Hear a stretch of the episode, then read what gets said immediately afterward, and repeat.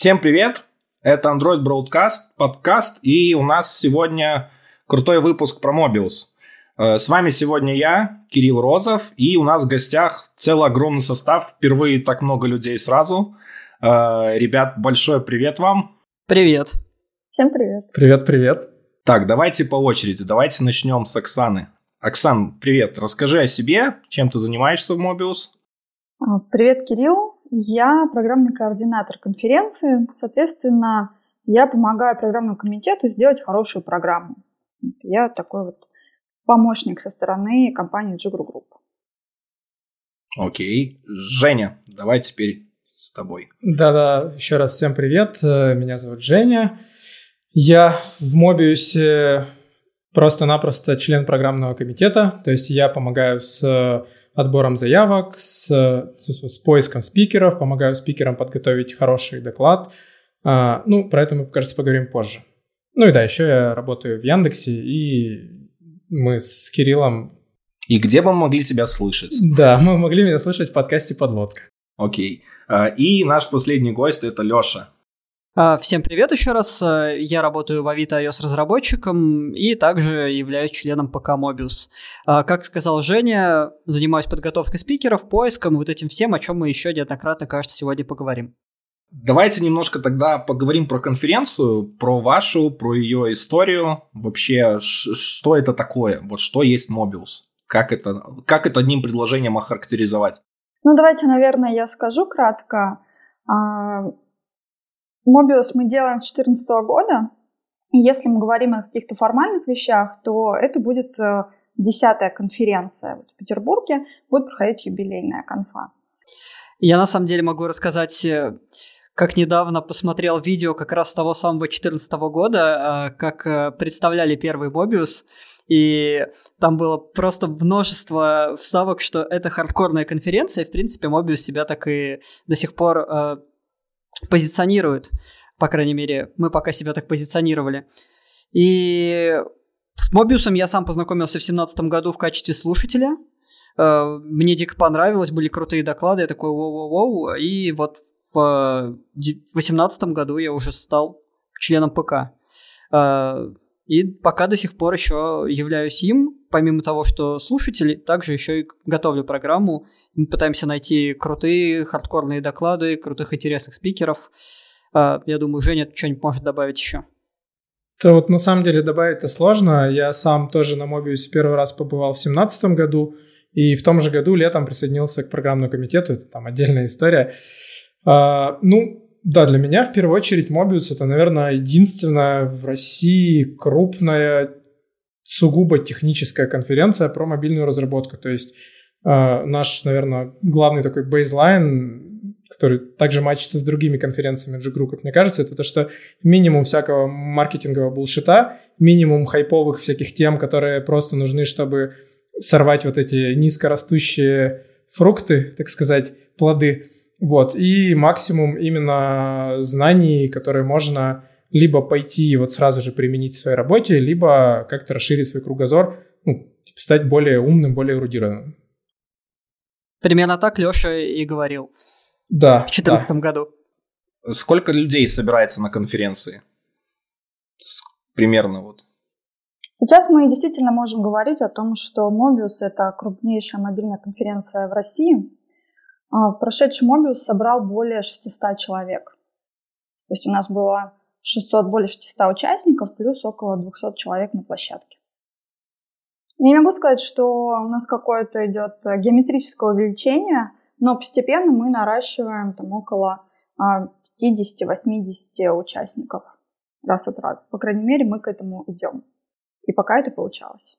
Мне кажется, у нас же в Питере в прошлом году около 500 было, по-моему, человек, посетителей. Что-то 400 или 500. Ну, я могу ошибаться. Ну, кажется, что у нас э, идет рост не по количеству, ну, не в конкретном городе, а просто по конференциям. Э, Мобиус проходит в Питере, в Москве, в Питере, в Москве, и просто от раза к разу у нас становится больше участников. И последний Мобиус был в Москве, поэтому, собственно, он самый крупный. Ждем питерский.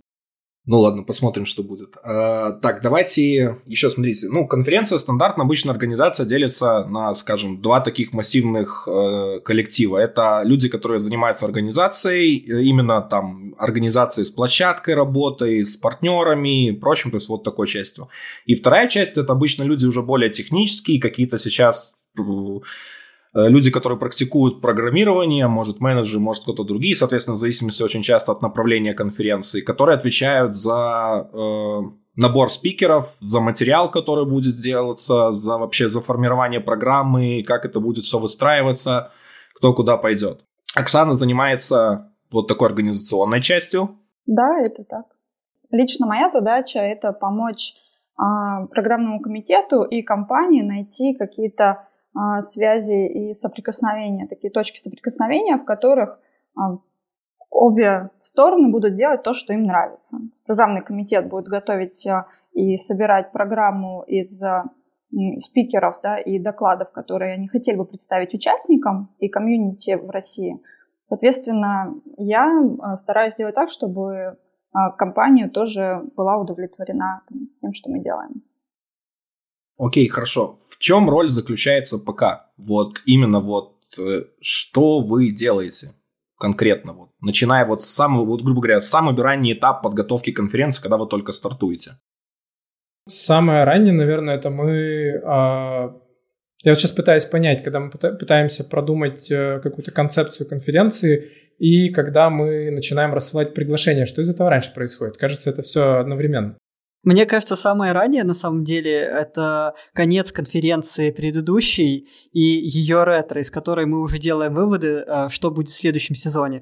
То есть, мне кажется, это прям толчковый момент основной. Насколько помню, анонс вы делаете прямо вот в закрытие конференции, например, в Питере, вы делаете анонс московской сразу же. Угу. Обычно вот в этот же день. Эта традиция всегда так соблюдается или так совпадает? Нет, мы всегда стараемся анонсировать это. Как бы, мы делаем это специально, потому как э, понимаем, что некоторые тематики, некоторые э, доклады нам в любом случае будут интересны на конференции, поэтому у нас есть возможность заранее с кем-то договориться, да, или подготовить э, направление доклада, да, либо доклад уже.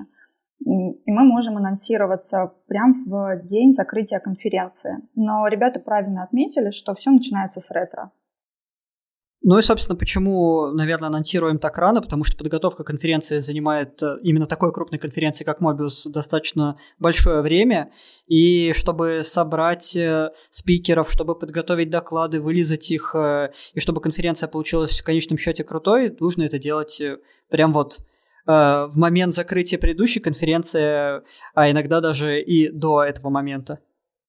Ну, если уж совсем счетерить слегка, то иногда подготовка конференции начинается в момент подготовки предыдущей конференции, потому что мы иногда на финальных этапах можем понять, что, допустим, к нам подался докладчик, которого мы точно хотим, но мы не можем просто его взять, потому что у нас уже программа составлена, а доклад крутой и докладчик крутой. И мы договариваемся, что, чувак, давай э, начнем обсуждать твою заявку уже в контексте следующей конференции. Такое тоже бывает. На самом деле, да, а, интересная вещь, когда спикеры подаются в последний момент э, и а, не знаю, ожидают, что все-таки попадут в программу, и чаще всего это не так, поэтому я лично советую не подаваться в последний момент и делать это как можно заранее. Ну, то есть, если вы попадались в последний момент, э, то, скорее всего, вы попадете только в следующий сезон уже. Очень маленькие шансы, что это произойдет вот прямо здесь сейчас. Да, маленькая ремарка заключается в том, что у нас есть некоторые dates, которых мы стараемся придерживаться. Это значит, что программа конференции, она готовится, а, и мы ее принимаем не там в день или через неделю после закрытия CFP, а постепенно. У нас есть 4 due date, мы принимаем 30, 50, 80 и 100% программы. И 30, 50 процентов, вернее, мы принимаем как раз в день закрытия CFP. Это значит, у тех, кто подался в последний день, есть уже там половина э, шансов попасть в программу. Скорее всего, так как мы не успеваем проработать доклад, а без понимания, что будет в программе, мы не берем, то у этих спикеров шансы как бы близятся к нулю, так скажем. Ну, собственно, да, стоит понимать, что мы выносим решение по заявке положительное только тогда, когда уже увидели, что этот доклад из себя представляет. А это сейчас, по крайней мере, у нас как минимум э, один прогон, чаще всего со спикером, э, чтобы посмотреть, что, что это такое вообще. И этот прогон нужно подготовить, успеть, э, на это тоже уходит время. Давайте мы немножко так отклонимся в тему еще конференции в целом. Смотрите, у конференций в СНГ и в европейских, и штатских э, есть ну, большая разница. То есть, э, насколько я знаю, из моего опыта работы с конференциями и как спикера, э, люди в СНГ любят такое, чтобы им рассказали что-то по хардкорнее, покопались внутри. То есть, прийти перечитать гайд, красиво его оформить, это не О, зайдет, да. и, скорее всего, тебя закидают, закидают помидорами. А, в Европе, наоборот, тенденция другая. То есть там очень много как раз рассказывается докладов, которые э, может, ну, гайд плюс там 10-20 буквально процентов, которые глубоко не лезут. И скорее хардкорные доклады – это очень редкие исключения и больше проводятся на конференциях, которых как от компаний, как там Google делает свои э, конференции, Facebook, впрочем, где они какие-то свои технологии копают для тех, ну, для людей, которых этим интересно. То есть на массовые конференции, как там DroidCon, Э, я не знаю, какие-нибудь, какие еще крупные... ну, те же ios конференции. Android Makers, да. Ну, ios конференции, я Там не такая знаю, же история. Вот, да. И вот э, с чем это связано, как вот вы думаете? Что кажется мне, здесь контекст чисто культурный. Я вижу два больших различия в том, что как мы относимся вообще к, наверное, профессионализму и то есть у нас, у нас в странах бывшего СНГ ты должен доказать, что ты не помидор. Короче, ты должен сказать, что я профессионал, что я э, вот технологии разбираюсь.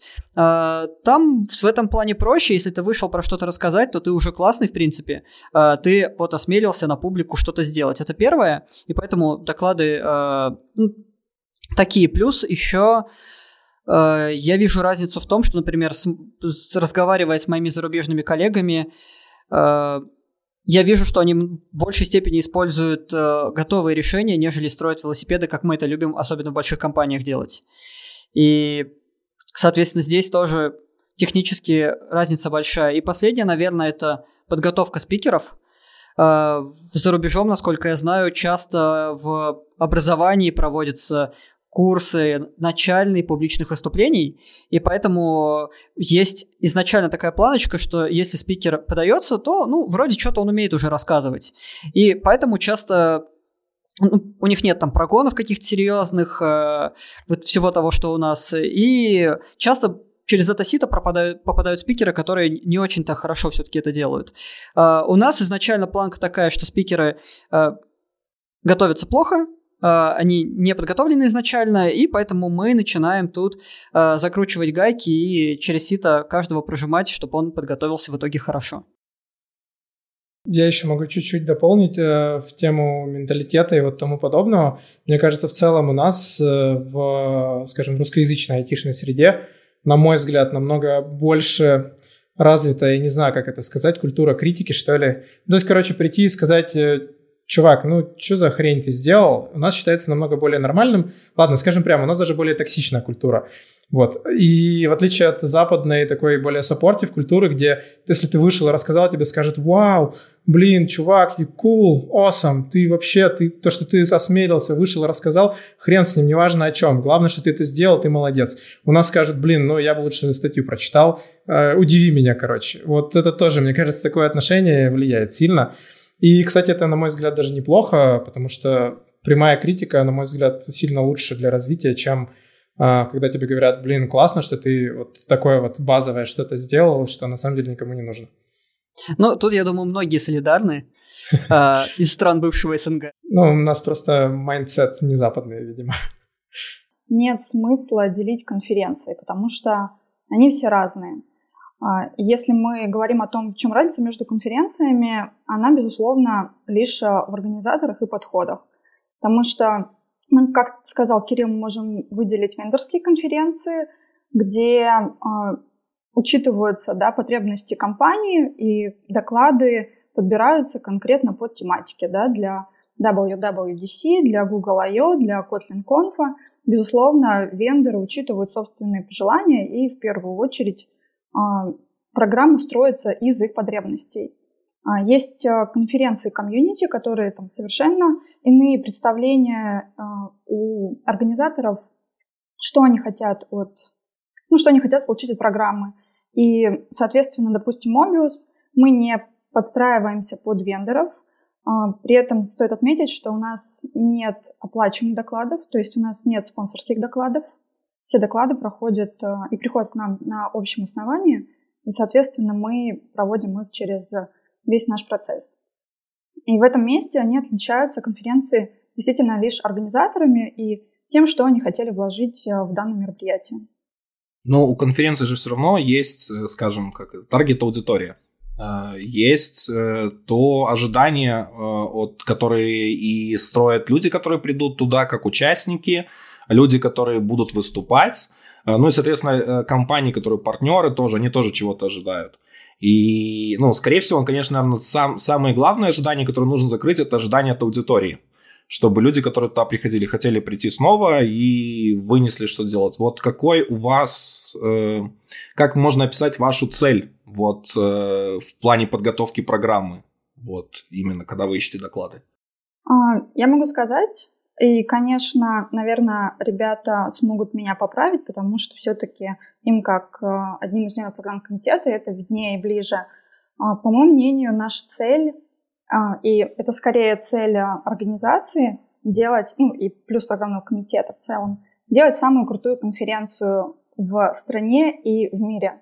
Почему я могу сказать именно так? Потому что а, несколько конференций компании Jigru Group действительно выходят на мировой уровень, и мы можем сказать, что конференция College.js, .next, Gpoint и Joker действительно сейчас э, находятся на, так скажем, лидирующих, да, минимум каких-то там топ-10, топ-5 позиций по конференциям. И мне кажется, что э, одной из глобальных таких э, идей Mobius это стать конференцией номер один. То сейчас у нас 600 э, участников, конечно, мы хотим, чтобы их было больше. Мы бы хотели, чтобы их было больше в Петербурге, и в целом мы хотели бы, чтобы у нас было там, порядка тысячи участников. Я могу сказать, э, не э, приближаясь к цифрам участников и крупности конференции, чего я вообще хочу от того, что я делаю. Я хочу, чтобы ребята, которые приходят на Mobius, э, уходили с него так же, как я в 2017 году, с э, ощущением, что вау, это было круто. Я отсюда унес э, полезный материал, который я могу применить у себя в проекте, потому что я сталкивался с этими же проблемами, я вижу их. Э, либо я расширил свой кругозор, что это реально полезно. Мне некогда заниматься, там, может быть, изучением платформы и всей мобильной разработки постоянно. Но вот сюда, придя на конференцию, я могу получить э, весь тот опыт комьюнити э, и в докладах, и в общении, и там, везде просто эта атмосфера пропитана, так, чтобы уйти и забрать это с собой. Вот это моя цель. На данный момент, э, не знаю, вот ребята могут тоже рассказать о своем опыте. Лично мне очень достаточное количество спикеров говорило о том, что мы the best organizer. То есть они считают, что мы делаем конференцию на уровне, потому как, ну, понятно, что у нас есть некоторый опыт в этом месте, мы его используем по максимуму. И хотелось бы, чтобы участникам было настолько интересно, как раз, да, чтобы они видели в этом для себя а, не, безусловные плюсы и интересы, они хотели приходить к нам. Смотрите, вот то, что есть такие ожидания аудитории по контенту, что он должен быть там хардкорный, что он должен там уйти за гайды, чтобы ты не должен был перечитывать статьи.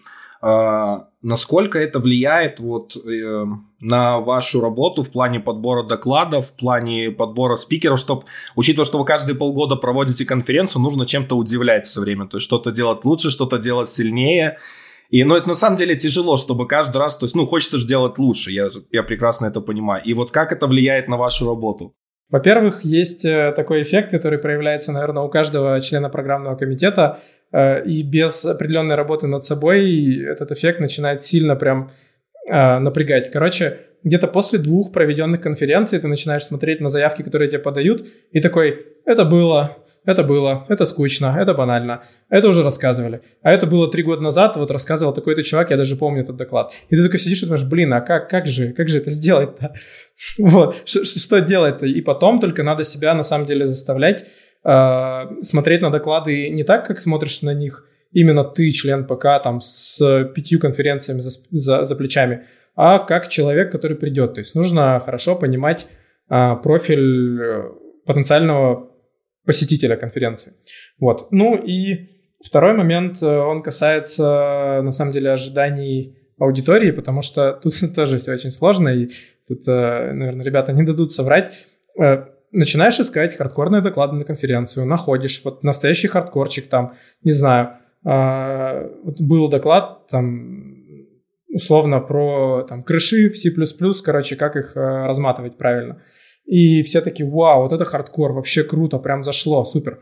Хотя, казалось бы, тема, ну, далеко не для всех применимая, но для тех, кому она нужна, она там реально прям очень узкая, полезная. Потом находишь другой доклад, который тоже хардкорный и рассказывает тебе про кишки, там, андроидного SDK, и ты сидишь и думаешь, блин, вау, как круто, это же прям вот то, чего мы касаемся каждый день, но не знаем, как оно работает под капотом, и потом читаешь доклады, э, отзывы про доклад, блин, это было слишком хардкорно, я не понимаю, зачем мне это нужно в моей работе, короче, не, не попали. Сидишь и думаешь, блин, да как так-то? Где вот эта грань между хардкором и не хардкором? Я вообще очень люблю читать отзывы на конференцию, потому что они очень смешанные, и каждый раз после отзывов ты думаешь, ну, да, я почитал, а, а что дальше-то?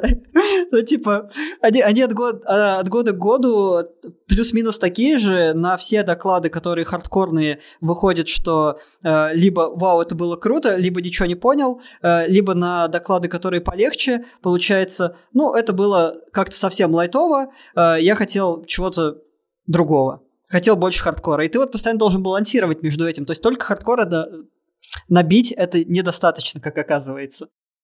А вот смотрите, вы сказали, что есть такая профессиональная деформация члена ПК. Э, и есть. вот получается, вы уже не один Мобиус отрубили, скажем так.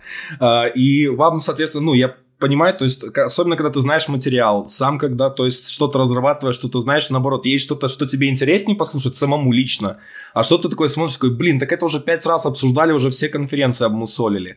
А, но аудитория очень часто, они, то есть, приходят новые люди, которые, например, там только год в технологию как вступили. Есть старички, которые, скажем, больше приходят за движем.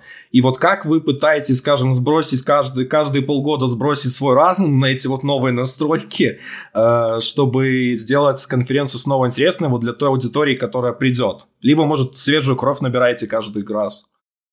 Свежую кровь мы набираем, но вот лично, допустим, если про себя говорить, у меня есть такое ментальное упражнение, я пытаюсь, э, когда вижу доклад про какую, на какую-то тему, я пытаюсь вспомнить, э, если я знаю по этой теме что-нибудь, там, не знаю, условно, э, про какой-нибудь там job scheduler в Android или work manager, что-нибудь такое. Короче, про работу, допустим, в бэкграунде. Я пытаюсь вспомнить, как и когда я про это узнал, сколько времени и сил у меня это заняло, и насколько полезно, допустим, пару лет назад для меня было бы увидеть такой доклад.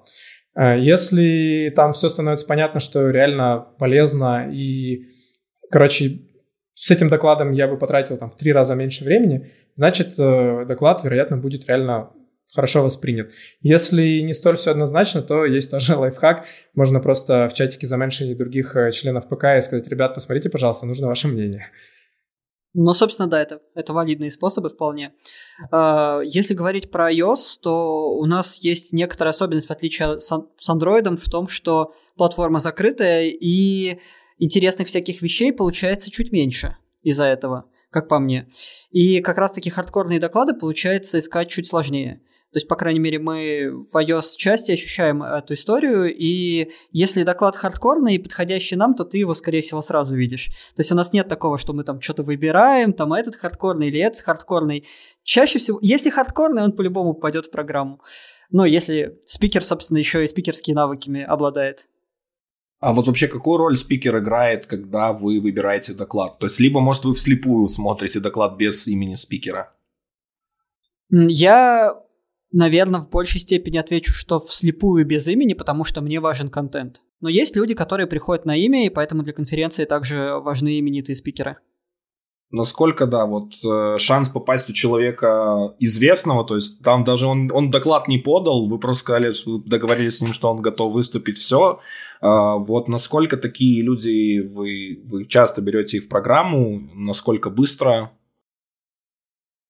Тут все очень сильно зависит от человека. Я сейчас могу сказать, с одной стороны, ну, если условный, э, условный сейчас, все совпадения абсолютно случайные, э, Чет Хаас из Гугла скажет, что, ребят, я наконец-то готов выступить в России, я думаю, мы, в принципе, долго думать, наверное, не будем.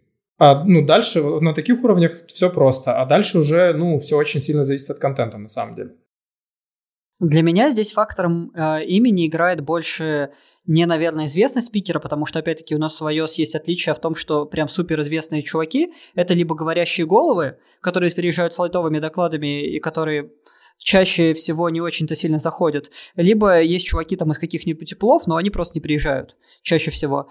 И э, получается так, что именитых спикеров, которые выступают и которых интересно большинству слушать, ты как раз-таки знаешь, и вот имя здесь для меня вот это значит. То есть это чувак, который уже выступал, э, темы которого заходят публике, и ты уверен, что он выступит в следующий раз тоже хорошо. У него прокачанные спикерские навыки, и интересными темами он занимается. Поэтому у таких спикеров э, шанс попадания в программу, конечно, чуть больше. Я не могу не спросить. Э, есть спикер, который выступает у вас очень часто, не будем называть его имя. он, мне, он мне очень порой напоминает, знаете, как эти танки с красными звездочками, которые отмечаются за сбитые. Вот примерно точно так же. А, и на самом деле, то есть, я не помню, наверное, 6 конференций подряд уже Йонатан приезжал. Уже Ты говорил, что имя. не будешь называть имя. Ну ладно, он все равно не услышит. Условный Йонатан. Да. Условный Йонатан. Некто Йонатан Л, город да. Э, Тель-Авив. Вот. Э, и на самом деле он, ну, я, э, наверное, вот очень бы мечтал достичь такого уровня в плане именно, как он презентует свои доклады, потому что это реально классно. В плане навыка вот именно презентации, работы с аудиторией, он очень крут. Но вот мне всегда было интересно, вот каждые полгода он реально готовит новый доклад, делает, э, его зовут. Э, и вот насколько, то есть вот по каким принципам вот спикеры часто зовутся. То есть есть многие спикеры, там Дэн Неклюдов, э, другие ребята, там Степа Гончаров, то есть которые постоянно, наверное, наверное, на протяжении многих конференций приезжают, вот, и вот не устает ли от них аудитория? Почему вы решаете каждый вот Мобиус их звать? Ну, тут, э, что касается, допустим, тех имен, которые ты перечислил, э, тут, во-первых, далеко не всегда это происходит, потому что мы там, приходим и говорим, выступите у нас, пожалуйста. Это сами по себе спикеры очень проактивные, они там э, конференция, мы еще предыдущую доделаем, они уже приходят с идеями, чувак, я хочу вас там вот зимой выступить, давай. Вот, это раз. Во-вторых, тут ну, к нам приходит человек, у которого есть имя какое-то в комьюнити, его знают, любят, Э, стабильно, у него там хорошая условная подача. Я сейчас даже говорю не про конкретного человека, то есть целая группа таких спикеров, это и Йонатан, и Денис Неклюдов. Вот. Они стабильно собира... собирают аудиторию, они стабильно очень хорошо именно показывают свои презентационные скиллы, они стабильно готовят хороший годный э, материал. То есть тут как бы у и нас... стабильно получают хорошие рейтинги. Да, да, поэтому у нас тут на самом деле, как у членов ПК, выбора особого нет, потому что ты смотришь и понимаешь, что с этими докладами все хорошо, и как бы их, ну, надо брать. Но если это работает, то почему бы реально с этим не работать дальше? Если вдруг мы поймем, что это перестало работать, то тогда уже будем задумываться. Ну да, типа того. Давайте не будем забывать о том, что очень, ну, не часто, но бывают такие ситуации, что мы отказываем именитым спикерам, мы отказываем спикерам, которых знают в комьюнити и любят, мы отказываем спикеров, которые приходят к нам из довольно известных компаний.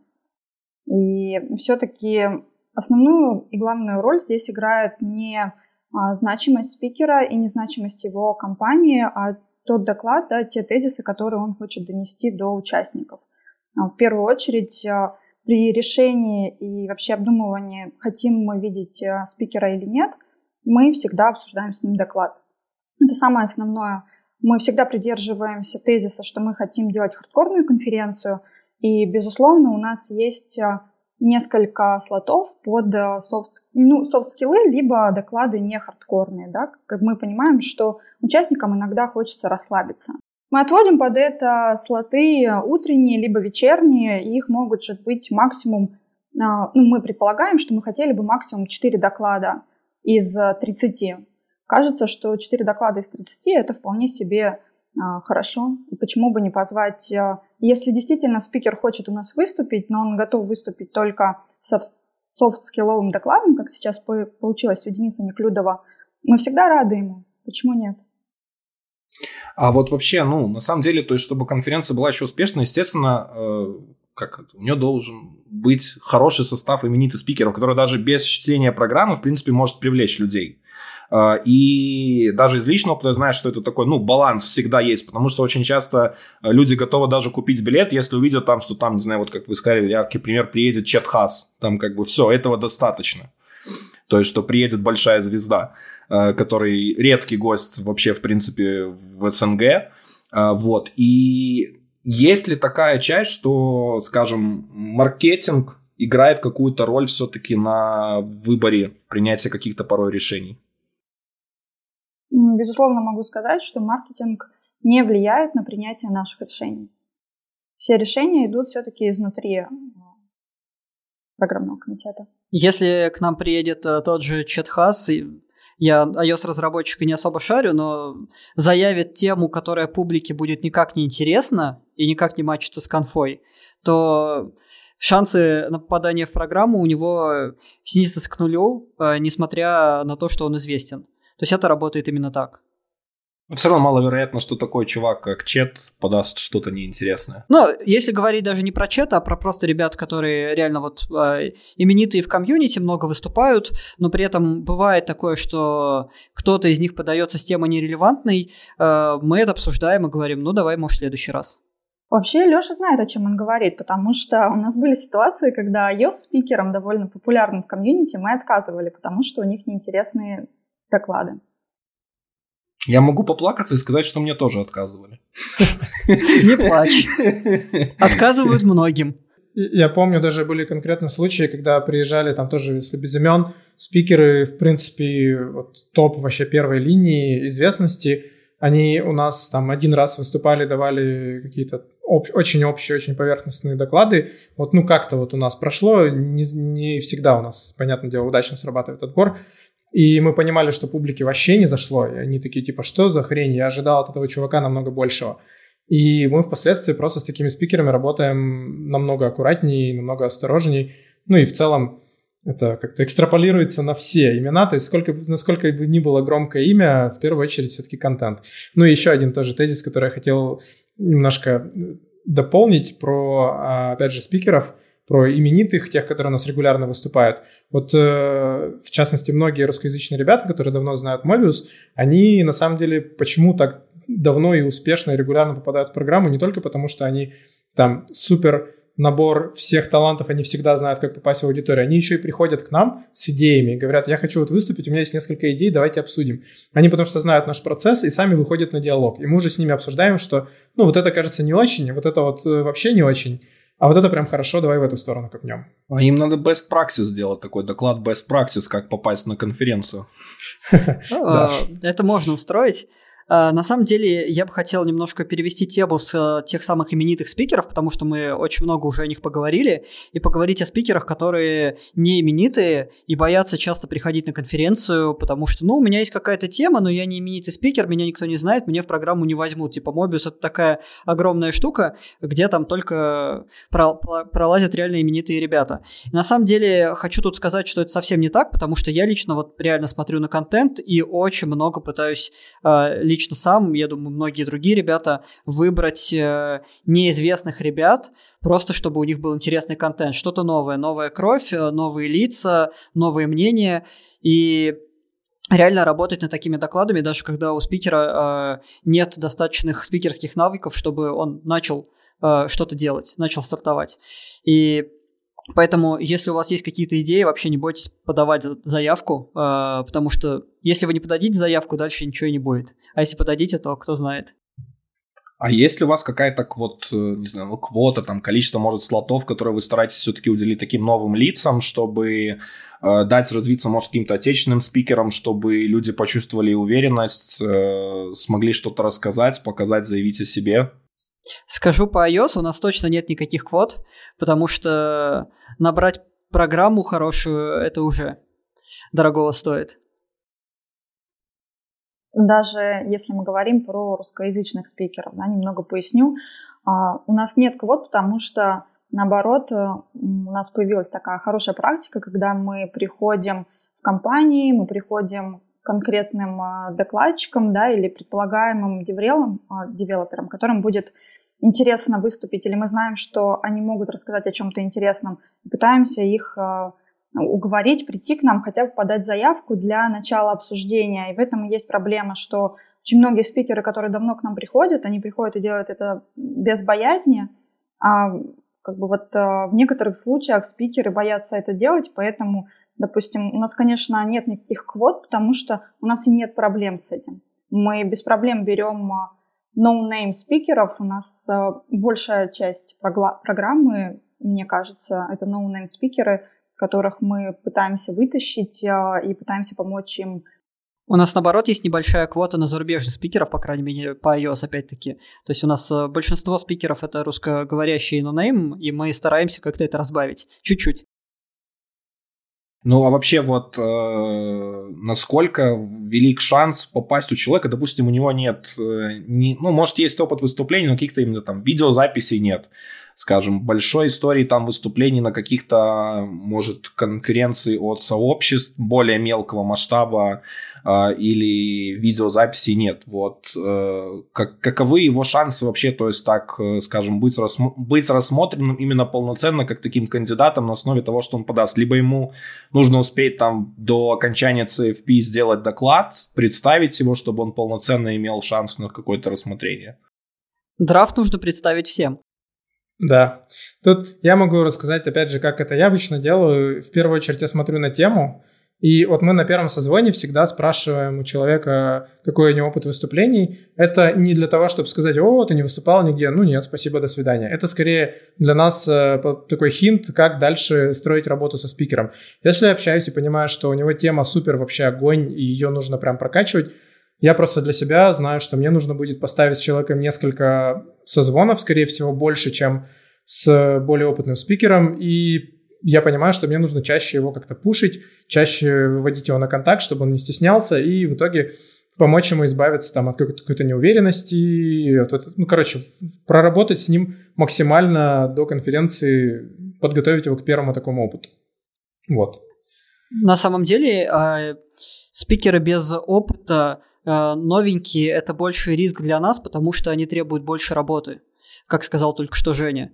И были случаи, когда такие спикеры попадали в программу, э, просто это требует э, хорошей темы и большой усидчивости, большого желания работать над своим докладом и прислушиваться к тому, что член ПК тебе говорит. Потому что если у тебя нет опыта, то кроме как э, собирать фидбэк от членов ПК, от своих коллег, знакомых, мамы, папы по твоему докладу и как-то рефлексировать над этим, тебе особо ничего не остается. А с, э, со спикерами опытными такая проблема чаще всего отпадает, потому что они знают, как с этим работать, и ты просто там им пишешь, ну, типа, давай прогон там тогда-то сделаем, и живешь себе спокойно.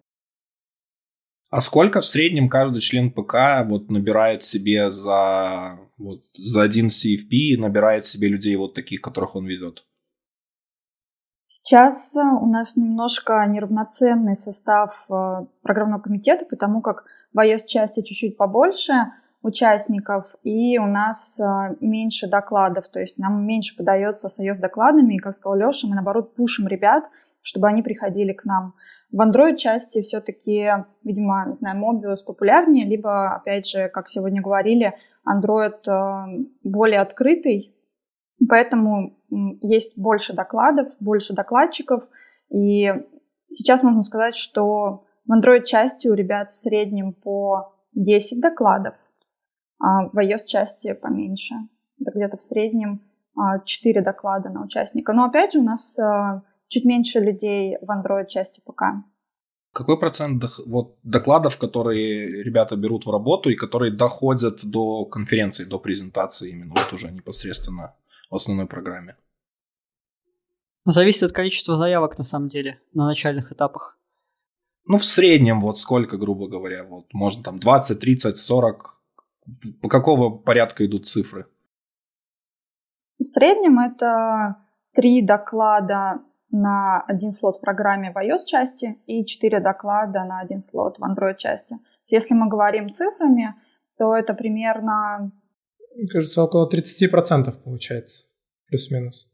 Да, получается 25% где-то в Android и 33% в iOS. Вообще это, по-моему, мачится, потому что у нас же там суммарно в программе около 30 докладов получается всего. Угу. А зая- заявок сейчас точно тоже не скажу, но там числа порядка 100, 120, 130, там что-то около того. И со всеми из них вы работаете на протяжении CFP? Тут очень сильно зависит еще от заявки, потому что иногда бывают заявки, ну, прям совсем мимо. То есть, допустим, может человек податься с там хорошим, классным техническим нишевым докладом про Замарин, но так вышло, что конкретно нашей целевой аудитории Замарин не очень интересен, и такой доклад просто не найдет своего слушателя. Поэтому, ну, такие, такие доклады, скажем, с ними работать на протяжении всего CFP, ну, это просто бессмысленно, потому что мы понимаем, что какой бы ни был хороший доклад, нам лучше его там условно перенаправить коллегам в .next, например, если им это актуально. Вот. Такие бывают иногда непопадания. Вот, а со всеми остальными, ну, да, кажется, работаем в течение CFP. Ну, по крайней мере, мы стараемся устроить первый созвон э, с человеком, где поговорить с ним о докладе, что это из себя представляет, не только прочитав описание, и выяснить, э, что, собственно, этим докладом человек хочет сказать, какие у него есть цели, какие планы, и на этом уже делать какой-то вывод. Потому что по одному только описанию судить довольно сложно, часто бывает. Только если тема совсем мимо. Давайте немножко поговорим вот э, про то, как человеку стать спикером. Допустим, сейчас наш слушает э, будущий шикарнейший спикер на конференциях, новая звезда, э, но очень часто люди в себе просто не уверены. Они не знают, вот с чего начать. Они говорят, блин, там такие ребята приезжают, крутые, выступают, которым я там и в подметке не гожусь. Э, как вот с чего начать, э, чтобы вот дойти до, до выступления на Мобиусе? Подавай заявку, ты нужен нам. А как понять, что подать? Вот порой страх настолько помутняет разум, что ты даже не понимаешь, вот, а что я расскажу, что интересно есть, вот как найти вот, скажем, э, ту часть вот твоей работы, твой опыт, вот что-то неповторимое в тебе, чем ты можешь покорить конференцию?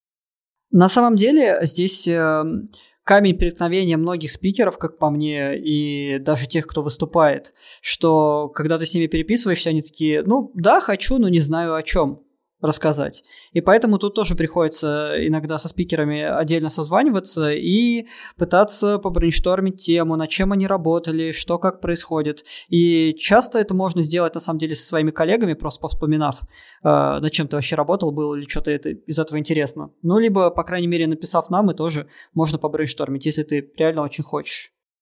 Ну, я прекрасно понимаю, о чем говорит Кирилл, потому что, собственно, причина, почему я очень давно в ПК, но при этом сам на больших конференциях, кажется, ни разу никогда не выступал, ровно да, потому что я смотрю на все, что я делаю, и такой, особенно с тех пор, когда стал менеджерством всяким заниматься, я такой думаю, ну, я вроде ничего такого не сделал, Поэтому о чем мне рассказывать, наверное, не о чем. Но при всем при том, зато в э, опыте других ребят э, всегда со стороны намного проще найти какие-то интересные вещи. Это да. Поэтому в первую очередь, э, если ты хочешь выступить, то найди себе человека, об которого ты можешь побить темы. Потому что думать в одну голову – это самое неблагодарное занятие. Ну а так, если вкратце, то, во-первых, что можно сделать, если нужен прям какой-то чек-лист – во-первых, стоит, наверное, поговорить со своими коллегами, сказать, ребят, хочу выступить, не знаю о чем, давайте поштормим, что у нас есть в проекте такого интересного, о чем можно было бы рассказать. А потом всегда есть, на самом деле, план Б, на мой взгляд, э, там, по крайней мере, в Android это точно работает.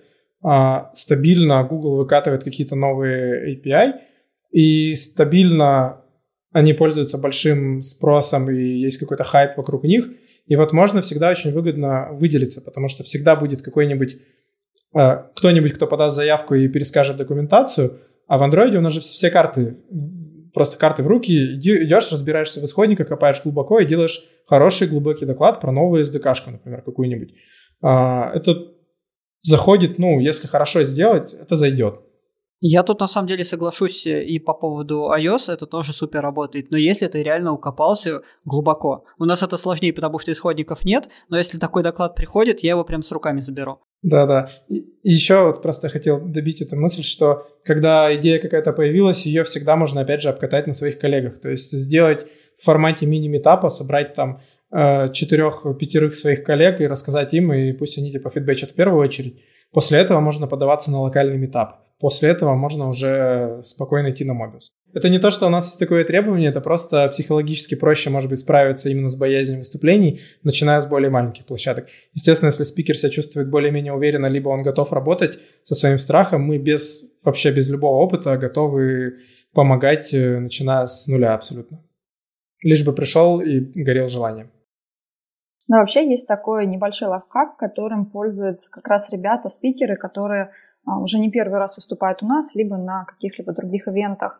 Всегда можно податься заявкой э, no name, указав, да, что тему я пока еще не придумал, но я готов обсудить. И на первом звонке, на самом деле, можно накидать свои идеи, тезисы куратору и вместе с ним обсудить. Куратор, да, если он сам, там, у него нет идей, то, как ребята говорили, обязательно послушает другие ребята из программного комитета и дадим обратную связь, попробуем что-то вытащить.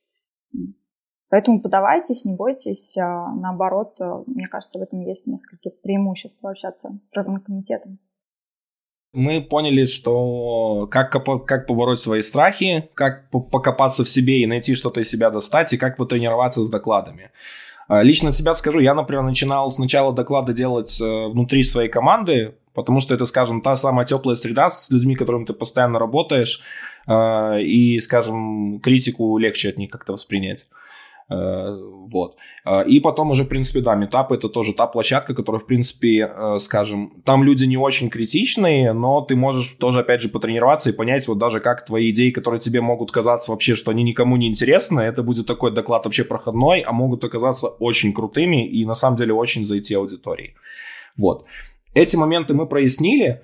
Э, теперь самый главный вопрос. Э, подготовка доклада конференции, особенно когда ты, это такой у тебя небольшой опыт, занимает, то есть это несколько прогонов, ты должен постоянно что-то улучшать.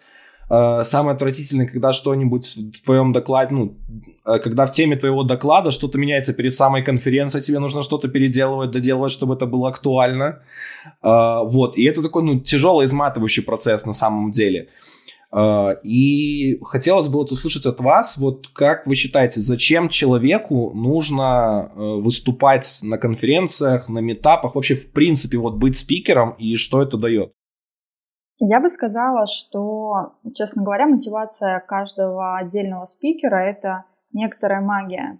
Мы не можем сказать, почему конкретно тот или иной человек хочет это делать, да, или считает нужным это делать. Мне кажется, что все-таки Здесь э, действительно у каждого индивидуальный подход.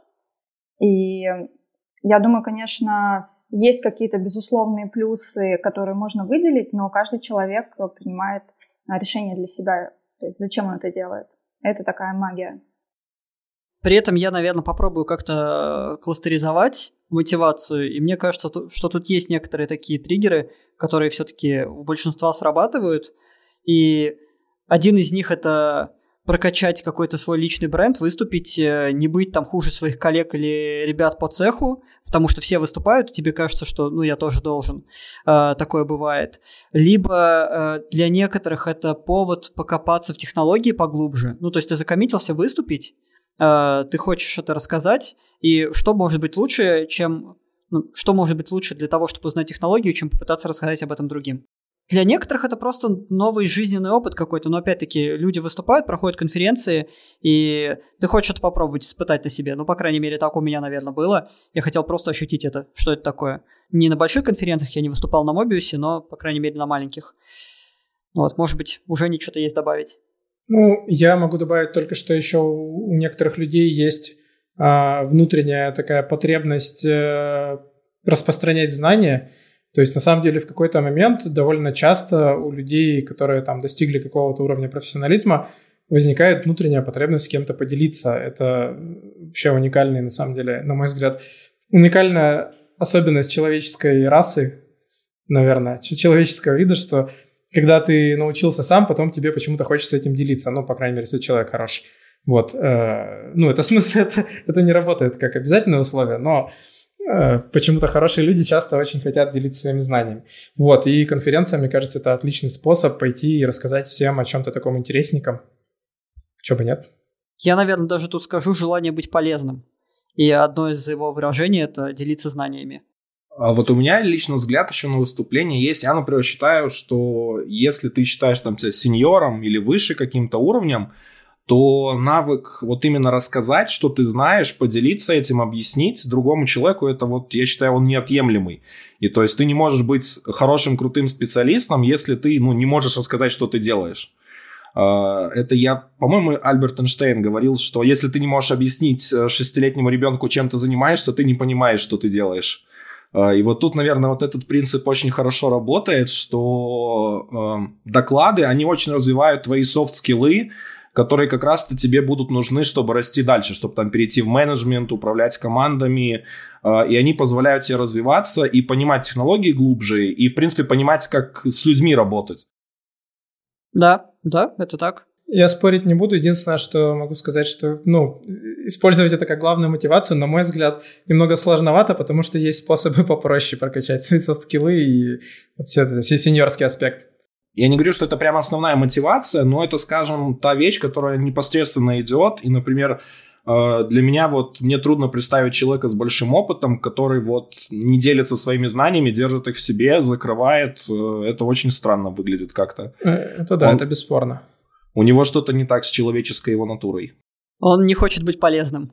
Да. А, смотрите, в принципе, если ты становишься крутым спикером, развиваешься, все, хочется с этим делом куда-то двигаться. То есть, не знаю, вот, например, зарабатывать. Самый простой вариант. А, есть ли вот спикеры реально, которые могут достигать такого уровня, которым за выступление платят? Могут. В принципе, могут, но это, наверное, нужно быть э, реально очень именитым чуваком, когда ты на расхват. И когда тебе столько предложений на разные конференции приходит, что тут ты начинаешь уже выставлять свои условия. Это уже сложно. То есть это ре- реально нужно быть супер-мега-звездой. Сейчас вот взял и разбил чьи-то мечты. Вот просто Но... одним предложением. Это, это сложная дорожка. Если ты прям хочешь по ней идти, то знай, что тебя ждет. Да, если мы говорим конкретно про Mobius, то, а, безусловно, там, довольно редко, но бывают у нас такие суперзвезды, которых мы готовы привести даже за а, какой-то условный гонорар. Но при этом а, это все конфиденциально, это все индивидуально и обговаривается с, ну, с каждой конкретной личностью. При этом не всегда гонорар э, и вознаграждение спикера – это что-то материальное. То есть очень часто спикер говорит, я хочу приехать вместе с супругой. И мы понимаем, что ну, это такой человек, который действительно интересен комьюнити, и мы готовы привести его там с женой, э, с партнером своим, с ребенком. А, возможно, он говорит, что я хочу там подольше пожить или полететь а, как-то а, особенно с трансфером и тому подобное. На единороге. На единороге, да. И, конечно, мы идем навстречу, но при этом это все индивидуально, это все обговаривается. Но на самом деле тут, наверное, дополню, потому что у каждого спикера, получается, есть возможность э, заработать на своем выступлении, потому что конференция тебя везет. Конференция тебе оплачивает э, э, билеты, проживание, питание бывает, если компания за тебя это не делает. И если конференция готова, если у тебя хорошая тема. Вот поэтому даже так ты не зарабатываешь что-то, но ты видишь город, ты видишь какие-то места, ты получаешь какой-то новый опыт, э, иногда вложив это только кучу своих усилий на подготовку. Смотрите, вот еще такой вопрос интересный. Э, когда ты звезда, допустим, ну, может, и не звезда еще, но э, очень часто э, у популярных личностей есть такие свои райдеры. То есть требования, которые там, не знаю, отдель, отдельную гримерку, чтобы там шампанское было все время охлажденное или прочим. А, если э, вот было ли в вашей истории конференции вообще в принципе такое, что вот э, именно спикеров были какие-то такие, скажем, диковинные требования или, может, завышенные наоборот, которые, скажем, э, вы не готовы были им дать, потому что, ну, оно того не стоит? Наверное, вопрос больше как Сани будет. Да, я могу рассказать об этом. А у нас есть спикеры, у которых есть райдеры – и при этом, на самом деле, райдер, опять же, повторюсь, не всегда сопровождается гонораром. То есть, возможно, он просто выставляет, спикер выставляет какой-то райдер, да, и он хочет какие-то особенные условия для себя. А, так как в 2019 году я была из, ну, одна из программных координаторов Mobius, я занималась сообществами, то я вот была знакома с райдером Столмана.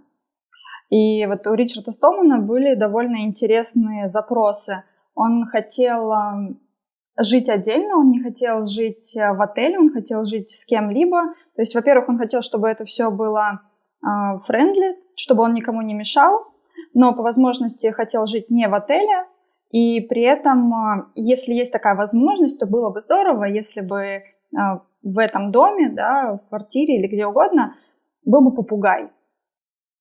Вот у него в райдере прописано, что он бы хотел попугая, но специально его вести не нужно. Вот. И это было довольно интересно для нас. Это должен быть встроенный в квартиру попугай. Встроенный в квартиру попугай, да. А, попугая в квартире не оказалось. Не знаю, а, знаете ли вы, что мы делали некоторый опрос и принимали, так скажем, заявки людей, которые... Мы открыто это делали на публику, а, на всех участников, да, и читателей, например, наших соцсетей, принимали заявку от тех, а, кто хотел бы жить а, с Ричардом Столманом, соответственно, проводили опросы, прям созванивались с этими людьми, пытались выяснить, да, насколько вообще возможно, например, привести к ним спикера, да, чтобы... И попугая. Всех, да, и попугая, чтобы всем было комфортно. И в итоге Ричард Столман жил отдельно с одним из вот, людей, который участвовал, да, так скажем, в этой, можно сказать, лотерее. Но в этом месте мы столкнулись неожиданно с проблемой, что человек, который его принимал, не очень хорошо знал английский язык. И мы учли все, то есть мы сделали большой опрос, мы созванивались э, с ребятами, да, то есть мы делали действительно отбор, но э, молодой человек не очень хорошо знал английский язык. И это было забавно, потому что, безусловно, Ричард Столман не мог понять его по-русски. Про Столмана просто есть кусочек истории. Мы же в этот же момент его хотели к себе в подкаст позвать. И тоже не получилось. Ну, точнее, как раз-таки с конференцией все срослось, а с подкастом у нас не сложилось, потому что он э, выдвинул как раз-таки условия, что мы должны наш подкаст публиковать на абсолютно бесплатных э, площадках, свободных, с открытым там доступом, чтобы там не использовались проприетарные какие-то библиотеки, все только на Libra.js, а, соответственно, или как Libra.js, по-моему, есть э, какая-то там библиотека. Короче, и еще и мы должны были все свои выпуски, по-моему, залить, вот так же перелить, короче, из SoundCloud вот на какую-то там площадку. Мы поняли, что мы к этому не очень готовы. Это очень интересное требование. Я думал, тебе нужно было просто поселить его к себе, и там, пока вы общаетесь, записывать это кусками, и потом сделать нарезку, как подкаст. Да. Тебе бы в гости Катя пришла. Ну, я вот Случайно. не в Питере, поэтому... У меня есть два вопроса. А, первый вопрос, вот как много подалось желающих вот э, принять у себя такого гостя важного, и расскажите, кто такой Ричард Столман для всех, чтобы я тоже не очень про него наслышан. Короче, Столман — это адепт э, free software, э, даже не open source. Поэтому он прям, не знаю, как, как слово правильное подобрать. Короче, борется за справедливость во всем мире в этом плане, и поэтому выдвигает подобные требования. Да, Ричард Столман – идеолог бесплатного программного обеспечения. А если мы говорим о количестве... Свободного. Свободного, да. Но и бесплатного. Если мы говорим о количестве людей, которые подали заявки, их было около двух тысяч. Это серьезно. И ни у кого не нашлось попугая? Все-таки мы отбирали не по этому критерию. Но он же написал, что возможно. На самом деле он даже не то чтобы э, прям борец, он основоположник этого движения.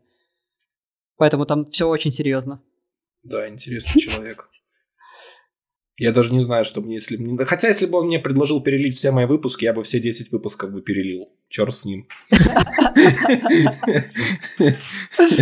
Не так страшно, не высока цена была бы. А, хорошо.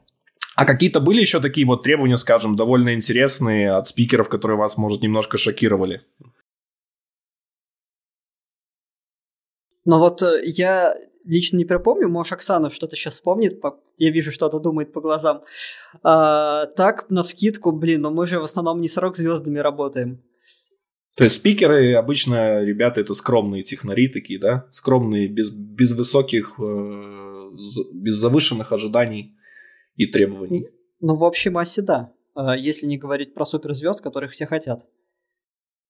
Там, по-моему, условного Анкла Боба, который Роберт Мартин, угу. У него там и прайс э, высокий, мне кажется, и там райдер есть полноценный. Дядя Боб это бренд. Да. Это, это прямо бренд. Это и одно его имя уже способно там. Одно имя его уже способно отрефакторить код. Ну, так же, как ну, и Столман. Это тот самый момент, когда раньше был хороший бренд, а сейчас, мне кажется, ну, ладно, он хуже не стал, дядька-то он точно прошаренный и все остальное, но у меня лично уже на словосочетание clean architecture и вот это вот все, у меня уже аллергия просто. Когда мне, когда я спрашиваю, типа, какая у вас в проекте архитектура, какую используете, допустим, на собеседовании, человек говорит, ну, у нас чистая архитектура, я прям, у меня пригорает, я виду не подаю, но пригорает очень сильно. Но это стандартный ответ. Да потому что этот ответ ни о чем вообще, это значит, человек не понимает свою архитектуру. Ему так сказали ответить, он ответил. Ну да, тоже верно. На самом деле я не могу сказать, что есть что-то... То есть, конечно, бывают ситуации довольно странные, но в основном все а, требования, да, если можно так сказать, или просьбы, они довольно понятные. То есть спикеры очень часто хотят приезжать со своими семьями, и мы идем навстречу. А, спикеры иногда просят у нас, а, допустим, а, у нас был спикер, который выступал в Москве, но он попросил приехать заранее в Петербург и провести ему экскурсию в Петербурге. И он приехал в Питер, был на экскурсии, потом мы отвезли его на Сапсане, я думаю, в Москву, и, соответственно, там он уже был на конференции и тоже был на экскурсии. Мне кажется, что мы максимально заполняем время спикеров, которые они проводят в России, поэтому у них даже не хватает времени на то, чтобы делать что-то там из ряда вон выходящее. В общем, они скромные ребята, эти технари, которые приезжают поделиться знаниями. Давайте еще тогда поговорим про ПК. Вот э, вы сказали, что вы побывали на конференции и вас погрузили в ПК. Вы и сами пришли и прочим. И вот э, э, давайте начнем. Вот зачем вам это? Вот почему вы захотели попасть в ПК? Вот для, для чего? Ну, тут все на самом деле просто, как это произошло. Я тогда работал в Рамблере еще. Э, мы там что-то как-то упоролись, э, сделали свой метап. Метап получился довольно хороший. Там просто на, на, надо мной как бы был... Короче, такое давление было, потому что iOS у нас тогда был супер распиарен за счет Вайпера и вот этого всего все знали ios команду Rambler, Android не знал никто. И вот, собственно, первое, что я сделал, когда начал руководить Android э, отделом вообще, это сделал тоже метап. Метап был очень хороший, мне в целом понравилась эта движуха с организацией мероприятия, когда люди приходят, пишут отзывы, там говорят, как классно было, как было полезно. Вот. Ну и потом как-то прошло время, и просто знакомый мне там сказал, что э, ищут э, андроидчиков ПК Mobius. Ну, дали мне контакт, по-моему, даже Андрея Дмитриева, я ему написал, мы с ним созвонились, я рассказал, что я делал. Он сказал хорошо, и все. Вот так, так я начал заниматься в ПК. Для меня, короче, мотиваций несколько. Одна — это в целом, наверное, про то, чтобы развивать э, комьюнити. Потому что, ну, кажется, конференции — это хороший способ э, э, людей вовлечь вообще во всю эту движуху, чтобы люди интересовались тем, что происходит, чтобы они как-то участвовали в этом. А, ну, в целом это полезно. Во-вторых, самому по себе, как э, ПКшнику, интересно общаться с новыми людьми. Причем, учитывая, что Mobius — это единственная, наверное, действительно международная именно российская конференция, то есть я сейчас не беру в расчет GDG, где, допустим, сильно помогает в каких-то вопросах Google, еще не знаю, насколько сильно он точно помогает. Вот, мы сами по себе занимаемся именно привлечением иностранных спикеров, это, ну, очень уникальный опыт э, созваниваться с условным Ханнесом Дорфманом, про которого ты раньше читал. э, статейки, его статьи, а сегодня ты с ним созваниваешься и спрашиваешь, чувак, расскажи, про что у тебя будет доклад. Вот. Э, Поэтому такой нетворкинг это в целом очень круто и мотивирует. В-третьих, это сами по себе знания, то есть кругозор. Пока ты общаешься со спикерами, ты узнаешь приблизительно все то, чем они занимаются, о чем они хотят рассказать. То есть ты узнаешь кучу всего интересного, чего бы ты сам, скорее всего, либо не узнал, либо, ну, руки бы не дошли. Вот. Ну и, наверное, последнее, это, но не самое последнее по значению, это непосредственно день конференции, когда ты приходишь, смотришь на вот эти результаты долгих трудов, э, там, 4-5 месяцев прогонов бесконечных, вот этих всех созвонов и вот этого всего, видишь, как все круто получилось, это какой-то катарсис, наверное. Катарсис, как это правильно ударение ставится, я не знаю. Короче, момент, э, когда снисходит вот эта благодать. Я думаю, что совсем с Женей согласен, особенно по поводу последнего поинта, потому что когда ты приходишь на конференцию, ты прям переосмысливаешь всю свою жизнь на эти два, за эти два дня, а потом погружаешься опять в рутину до следующей конференции. Э, это прям реально крутое ощущение, осознавать, что вот ты это сделал, ты это затащил. Если говорить, как я пришел в Mobius, вообще я начал э, с комьюнити вот этим всем знакомиться как раз-таки, грубо говоря, с Рамблера. Я тогда только начинал, э, точнее, я тогда делал какие-то свои проекты, что-то там прогал, но я еще не работал iOS-разработчиком, и э, где-то вот прочитал про метап в Рамблере и такой, вау, типа, чуваки, айосники что-то обсуждают, пришел, меня прям сильно это зарядило. Потом я пришел на митап в Авито, потом устроился в Авито после этого митапа. А, и, ну, мне было интересно, собственно, по, по митапам всяким ходить и набираться знаний, потому что это прям очень а, круто смотреть, что происходит в индустрии, особенно когда ты прям новенький. А, сначала меня это драйвило. Потом я начал ходить на митапы, когда уже набрался какого-то бэкграунда experience а, начал э, задавать вопросы, подмечать какие-то неточности в докладах, еще что-то. Потом начал э, прогонять внутренние доклады в Авито э, чуваков. И мне показалось, что это у меня получается. Я попытался какое-то время даже поучаствовать в организации Coco Heads, ios конфы. Э, ну, там не совсем все сложилось, и после этого я решил, а, пойду-ка я в Мобиус. И как раз-таки написал тоже Жене Суворову, э, через него там вышел на ребят в Мобиусе, и понеслось. Собственно, э, почему я, вперв... наверное, решил для себя, что мной движило, ну, опять-таки, вот все то, что Женя сказал, плюс от себя, это возможность посмотреть, что вообще происходит за кулисами конференции, потому что видишь это как слушатель, но вот ощутить все, что внутри, узнать, как это работает, вот это реально крутой experience. А, и второе, это я был неопытным спикером, хоть я и любил набрасывать на доклады, но мне было интересно в этом прокачаться, как работают ребята, прям э, мастодонты индустрии, как они готовят доклады, что проходит, что не проходит. И после там э, полутора лет или, наверное, даже уже двух лет в Мобиусе я э, могу сказать, что ну, теперь я знаю, что как там работает. И теперь я знаю, как доклады готовятся, что проходит, что не проходит. Теперь я могу подготовить свой доклад, опираясь на эти знания. Оксана, слушай, ребята сейчас так романтически рассказали про ПК. Ты не хочешь ПК? А я уже в ПК. Мне осталось только техническую часть подтянуть, и я уйду как бы а, с одной стороны в другую, в общем-то, и смогу точно так же работать. Слушая доклады, можно просто с умным видом так, угу, угу, так просто критиковать в какие-то моменты, и люди будут сами такие докапывать ошибки. Быть как тренером, крутым тренером.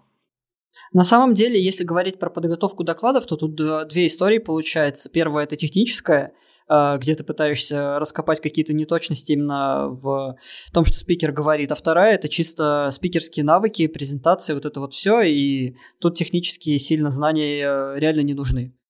Окей, а у вас нет желания, вот когда вы активно так работаете со спикерами, видите их доклады, видите, как они потом собирают там зал, все, вот поменяться местами и сказать такие, нет, вот я хочу на сезон оставить и пойти в спикеры сходить? У некоторых из нас такое есть, и некоторые делают. Да, я, я бы с удовольствием выступил, но еще раз из-за того, что у меня работа менеджерская, я понимаю, что объективно ничего полезного рассказать из своей работы не смогу, скорее всего, по крайней мере, пока мы чего-то такого крутого не сделаем. А, вот. Да, в общем-то, и все. А копаться, там, прям по-хардкорному укапываться в кишочке андроидного SDK, например, ну, сейчас, к сожалению, времени пока не очень хватает. Ну, у меня ситуация немножко другая, что я как раз-таки занимаюсь плюс-минус хардкором, и материал потихоньку накапливается, я думаю, что когда-нибудь с ним выступлю. Но когда ты делаешь конференцию, то на самом деле очень сложно одновременно выступать. Только реально, если ты сезон скипнешь, потому что у тебя начинает страдать либо подготовка твоих спикеров, либо твой собственный доклад. Тебе тут приходится на какой-то стул присесть побольше, чем на другой. И я пытался выступать, пока делал Мобиус, э, на каких-то других метапах, конференциях, еще что-то, и даже это забирало очень много ресурсов. И на самом деле после того, как ты насмотришься, как выступают другие, после того, как э, ты э, набрался кучи знаний, как делать правильно доклады, когда у тебя появилось столько требований готовить свой собственный доклад, становится очень увлекательным занятием. Если э, начинающие спикеры думают, что это сложно, на самом деле это супер сложно, когда ты уже очень сильно в этом прокачался и когда у тебя куча требований к самому себе. Насколько я знаю, у вас есть э, правила по тому, что члены ПК ну, не могут, скажем, или с более низким приоритетом в плане подачи докладов. То есть мне про такое говорили. Mm, ну, прям правила нет, но тут задается, э, собственно, логичный вопрос. А ты потянешь? И то, и то. Скажем так, в какой-то момент, в один из сезонов, по-моему, мы даже обсуждали это как правило, что типа кто у нас в ПК, тот не подается. Ну, там, по, по ряду причин. Но мы, по-моему, очень быстро от этого отказались, поняли, что нам такой абсолютно фашистский подход не подходит. Люди стали отказываться от ПК? Да нет, ну, Просто мы понимали, что вот э, доклад к нам в программу не попадет, потому что человек все-таки хочет остаться в ПК, и типа, чем мы от этого приобретем, мы только потеряем хороший доклад. Ну, на самом деле, да, получал, получается так, что человек остается в ПК, но подает заявку на другую конференцию с тем же докладом, потому что желание выступить у него никуда не делось. Ну, или тем более, вообще не дай бог. И потом ходишь с ним, как будто знаешь, что он уже подписался с другими, ходишь с ним такой, ага, ага, ты-то уже туда пойдешь. Что ты тут? Да, да, есть одна конференция, да. Не, на самом деле для членов ПК это тоже неплохой опыт, э, посмотреть, как делается в другой конференции, прочувствовать, принести что-то новое обратно домой. Ну да. А, смотрите, такой еще вопрос есть. А, насколько знаю, Оксана, ты же, наверное, ну, ты на полный день работаешь в Джукру? Пока да. Обычно члены ПК, они, то есть, ну, это ребята, которые работают, э, как основная работа у них это, ну, компании какие-то, где они занимаются непосредственно там технической какой-то своей частью, прочим, э, и делают э, эту работу в свободное время, то есть что-то касательно конференции. Вот у меня тут два вопроса сразу возникает. Как много времени у вас уходит, допустим, вот давайте в неделю примерно, вот сколько времени вы тратите на работу члена ПК, а, и насколько сильно это вот мешает вашей, скажем, может, личной жизни, либо вот насколько это тяжело совмещать вот эти две вещи? Я не буду отвечать на этот вопрос без своего адвоката. Я могу попробовать ответить, но все надо делить на три, потому что, честно скажу, последние пару сезонов я прям посыпался, мне стало очень тяжело время находить, и иногда факапы прям происходят эпичные, когда я забываю кому-нибудь ответить, там три дня, это я прям каюсь. Если вдруг слышат меня мои спикеры, извините меня, пожалуйста. Это не потому, что я э, не буду материться в эфире, в общем, а потому что, ну, так и случилось.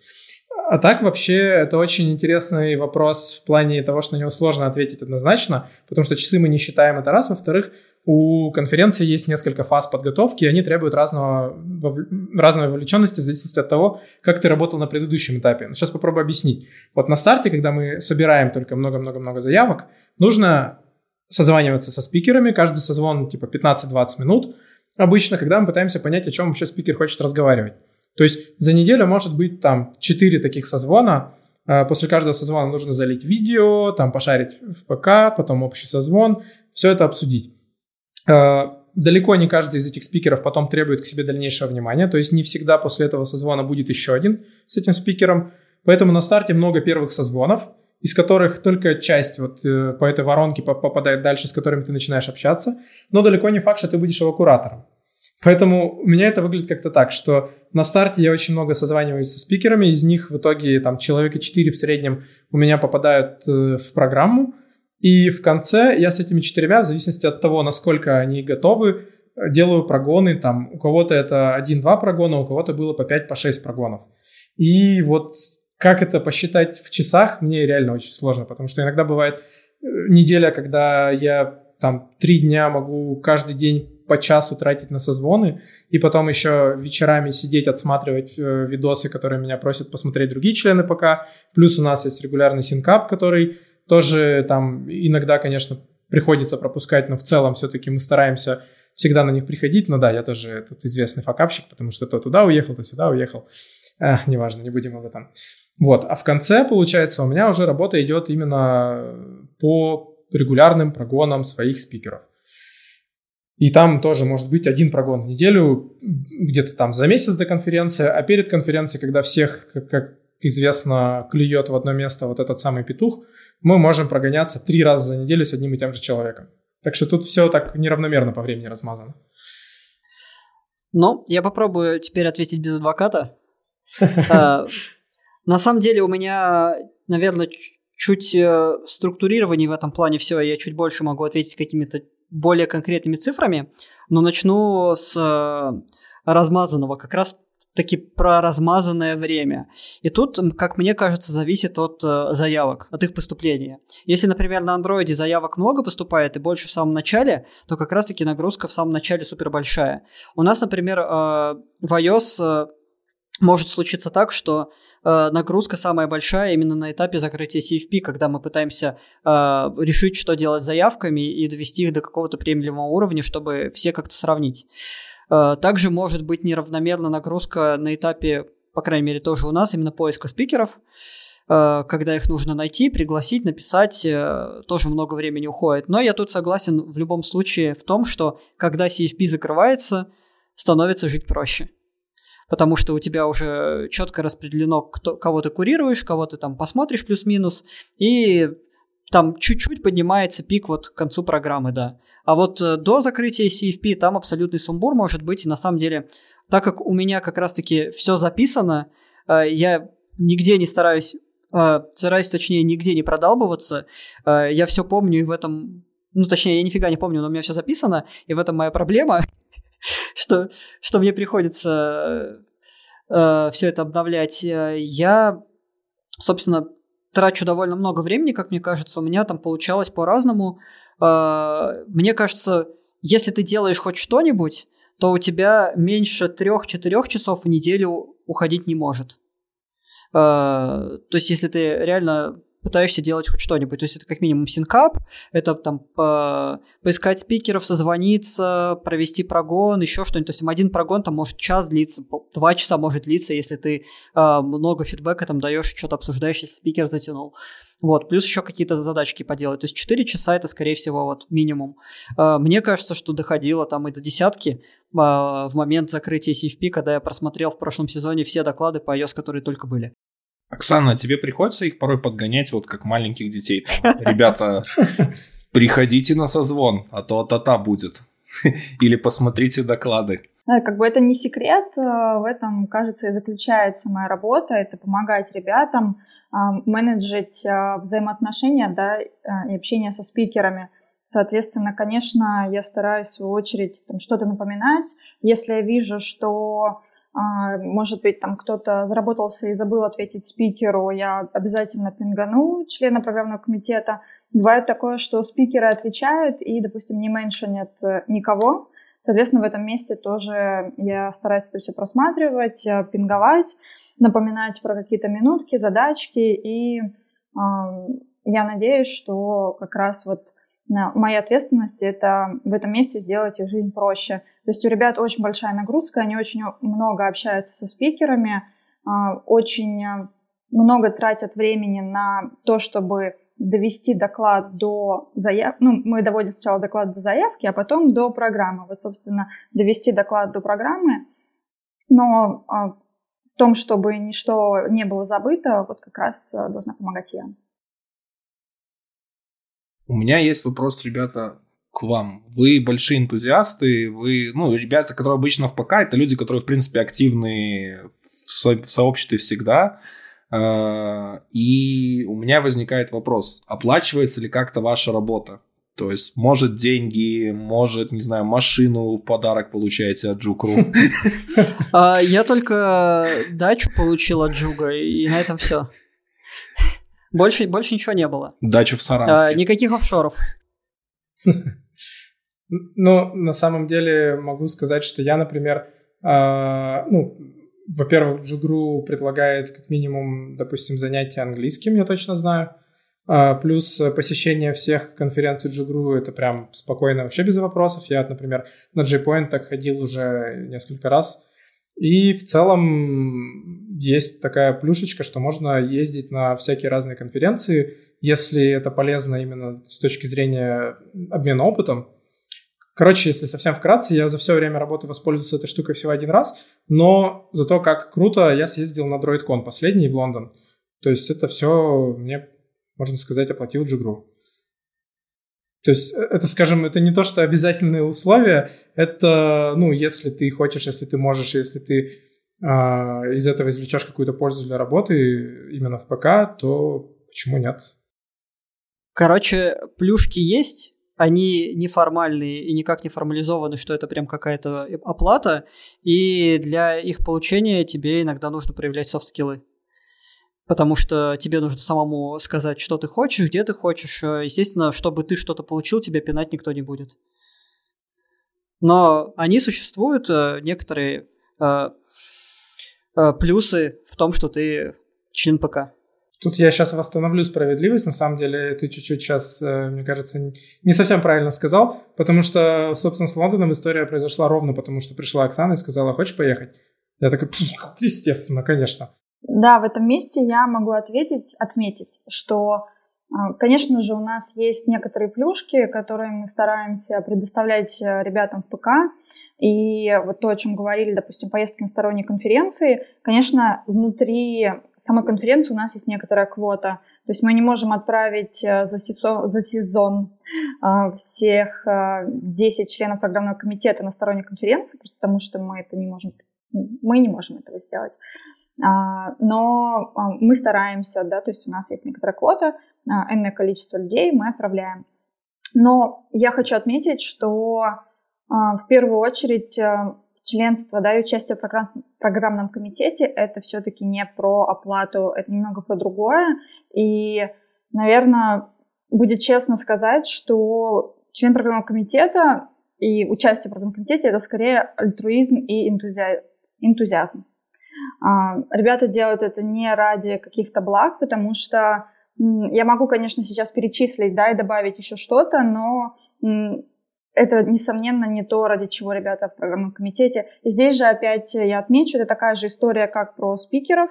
А, это небольшая магия, потому что сложно сказать, какая у... Сложно обобщить, какая у ребят мотивация. У каждого конкретного человека она своя. Я тут, наверное, дополню в том плане, что Оксана правильно сказала, что это не про какие-то плюшки, деньги и все прочее, потому что, ну, ты разработчик, у тебя есть какая-то работа, ты, скорее всего, на ней нормально получаешь. А участие в ПК – это сложная история. Ну, реально много времени уходит, много сил уходит на все это у членов ПК. И если у тебя нет э, внутреннего запала, если тебя это реально не драйвит, то никакая мотивация внешняя тебя не заставит это делать хорошо. И вообще даже делать это не заставит. Поэтому здесь больше реально все держится на внутренней мотивации и твоем альтруизме. Как по мне, вот вы уже продали все. Вы, вы рассказали столько хорошего про ПК, все, вот уже продали. А, расскажите теперь, что нужно сделать э, человеку, вот, который, может, как э, вы когда-то в свое время увидел конференцию, побывал на ней и захотел попасть в ПК, захотел почувствовать, что это такое, захотел помочь вам сделать конференцию. А, что нужно сделать? Какой нужно опыт иметь за плечами? То есть все, все, все, все, что может помочь человеку вступить в ваши ряды. Самый простой способ – это, во-первых, прямо на конференции можно подойти к кому-нибудь из программного комитета или напрямую ко мне. Можно написать нам, а, я думаю, в любых а, соцсетях, а, мессенджерах или в Твиттере. И каким образом вообще происходит у нас дальнейшее взаимодействие. У нас бывают такие ситуации, когда к нам приходят ребята и говорят, мы хотели бы присоединиться, кажется, что это будет интересно. В таком случае мы проводим интервью, интервью провожу я и кто-то из э, членов программного комитета, соответственно, по нужной нам платформе. И, собственно, после этого мы, мы делаем запись, мы задаем некоторые вопросы да, для того, чтобы понять, насколько этому человеку будет интересно с нами и насколько мы заинтересованы в том, чтобы он нам помогал, то есть насколько его скиллов хватит. А, есть э, какие-то довольно простые вопросы из разряда, знает ли этот человек э, иностранный язык, потому что у нас не очень много, но у нас достаточное количество иностранных спикеров, например, в Android-части, и это было бы очень здорово. А, насколько давно, то есть э, чем сейчас занимается человек, какой проект он ведет, а, есть ли у него опыт выступления, и опыт выступления в этом месте важен для того, чтобы понимать, сможет ли сможет ли этот человек дать э, какую-то помощь либо оценку при работе с докладом. В первую очередь, когда мы работаем с, со спикером, мы все-таки помогаем ему. И объективно члены правного комитета, они должны понимать, э, в чем они могут помочь спикеру. Вот. Ну и, конечно же, вот выступают да, а, ребята в том, что они спрашивают про техническую часть для того, чтобы понять, насколько вообще а, чувак шарит э, или э, понимает да, нынешние тренды, насколько он понимает, что можно привнести в конференцию, что тоже очень важно, потому что иногда люди приходят и говорят, это было бы, э, было бы интересно попробовать, но когда мы начинаем спрашивать, а что ты вот индивидуально, лично свое хотел бы видеть, кого бы ты хотел услышать на конференции, возможно, ты лично не знаешь этих людей, но ты мог бы сказать, да, что я хочу я бы хотел, чтобы на сцене Мобиуса выступил тот-то спикер, и, соответственно, в этом месте мы понимаем, что ну, человек, да, ему есть что нам предложить. В том плане, что он может как-то дополнить конференцию. Это очень важно на самом деле, потому что каждый член программного комитета, он индивидуален. И когда мы составляем конференцию, безусловно, влияет э, еще индивидуальность каждого. То есть каждый думает, что это сейчас модно, это сейчас в тренде, это важно, об этом нужно говорить. И за счет этого мы составляем программу. И когда к нам приходит кто-то, кто хочет попробовать поучаствовать в программном комитете, нужно понимать, что он тоже сможет что-то привнести. Да, мы регулярно холиварим из-за React Native как раз-таки из-за того, что мы все такие индивидуальные. Мы, мы спорим, нужен он или нет у нас в программе. А, кстати, в тему еще скиллов, сейчас я немножко дополню. Еще полезная штука тоже, а, потому что Оксана очень много сказала реально того, что нужно от члена ПК. И Короче, есть просто два таких направления. Лично у меня в голове это так выглядит. Два направления работы кардинально разных, требующих кардинально разных навыков. Один – это именно довести э, заявку до готового доклада, чтобы все было хорошо. А второй, вторая часть, более важная на первом этапе, это найти, собственно, нужных спикеров и пригласить их. То есть э, иногда нужны люди, которые ориентируются в индустрии, знают, кого позвать, знают, кто сейчас много выступает или кто сейчас рассказывает актуальные всякие штуки, потому что на самом деле это тоже не такая простая история. Казалось бы, а что там взял, прошерстил, но это тоже надо садиться этим заниматься, плюс иногда нужно уметь находить там выходы на этих людей, написать им и как-то их затянуть в наши сети. Вот. Ну, Автор... Я еще дополню, наверное, это первая история. Если у тебя есть какой-то круг связей, то ты можешь э, быть таким типа чуваком, который э, тащит э, спикеров э, в программу. А вторая история, если у тебя такого нет, а у большинства этого нету, то тут у тебя уже выступают, во-первых, насколько ты технически подкован, э, Наверное, даже наоборот. Во-вторых, насколько ты технически подкован, потому что мы все технически плюс-минус подкованные разработчики.